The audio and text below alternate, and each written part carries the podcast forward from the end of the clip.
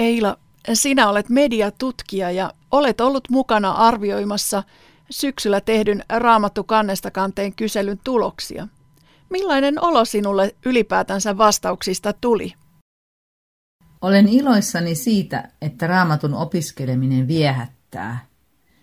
Avovastauksia oli mielenkiintoista lukea. Esimerkiksi tällainen kommentti. Kuulin ensimmäisen kerran Radio Deistä reilu kymmenen vuotta sitten. Sydän vastaanotti heti sanan. Tuumin, että mitä ihmettä. Nyt kuuntelen joka päivä ja aina se on kuin tuore leipä. Tavoittaako Raamattu kannesta kanteen ohjelma uusia kuuntelijoita? Vastaajista vajaa puolet oli kuunnellut Radio Deitä yksi tai kaksi vuotta, eli he olivat uusia kuuntelijoita. Uudet kuuntelijat tuppaavat kuuntelemaan joko Radio Dein tai mobiilisovelluksen kautta. Kauemmin kuunnelleiden joukossa mobiilikuuntelu ei ole niin yleistä, vaan he kuuntelevat ylivoimaisesti eniten Radio Dein kautta.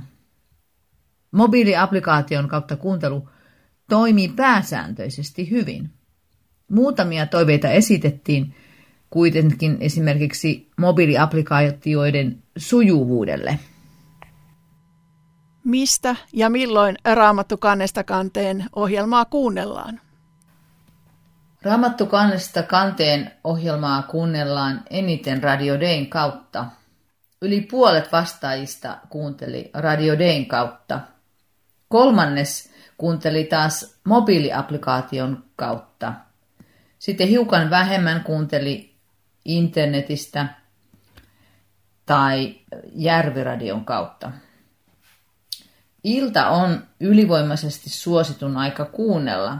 Harvat kuuntelevat yöllä, mutta myöskin aamulla kuunnellaan tätä ohjelmaa. Miten R K K-mobiilisovelluksen painoarvo on muuttunut? Mobiilisovelluksen painoarvo ei ole muuttunut.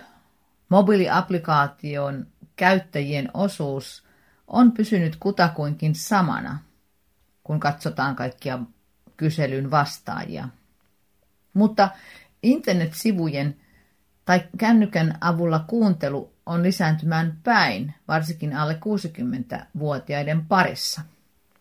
Nyt on hyvä muistaa, että tätä kyselyä mainostettiin radiossa, joten kaikki R K K-kuuntelijat eivät ole kuulleet tästä kyselystä, eivätkä siis vastanneet kyselyyn. Miten R K K vaikuttaa kuulijoihinsa? R K K on innostanut kuuntelijoita aktiiviseen raamattusuhteeseen. Useimmat ovat oppineet ymmärtämään raamattua, lukemaan sitä ja soveltamaan sitä elämäänsä. Lisäksi joka neljäs on oppinut todistamaan Jeesuksesta toisille, mikä minusta on merkittävää. Kristinuskon sanoma, elämän leipä, on tarkoitettu jaettavaksi. Sitten oli mielenkiintoista huomata, että näissä ei ole eroja merkittävässä määrin ikäryhmien eikä kuunteluajan välillä.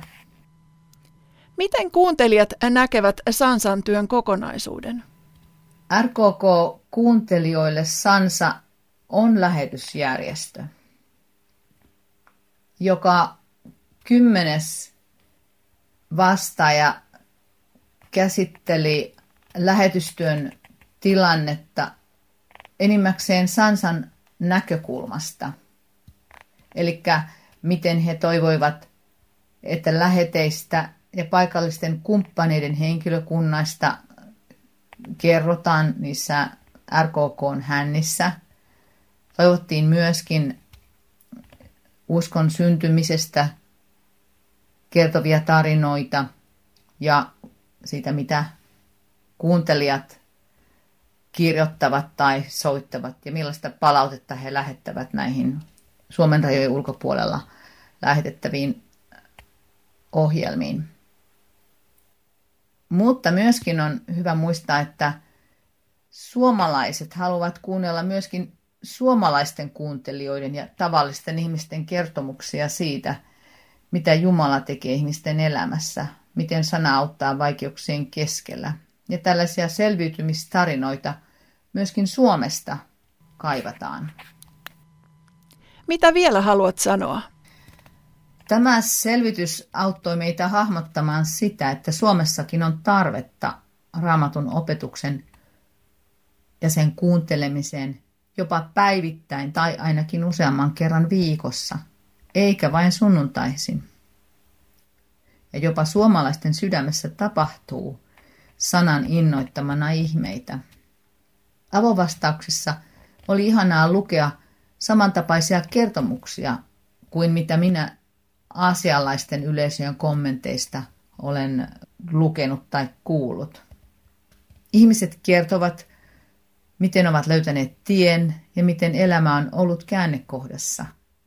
Raamatun läpikäyminen saattaa olla terapiaa tai suunnanauttajaa myöskin monelle suomalaiselle.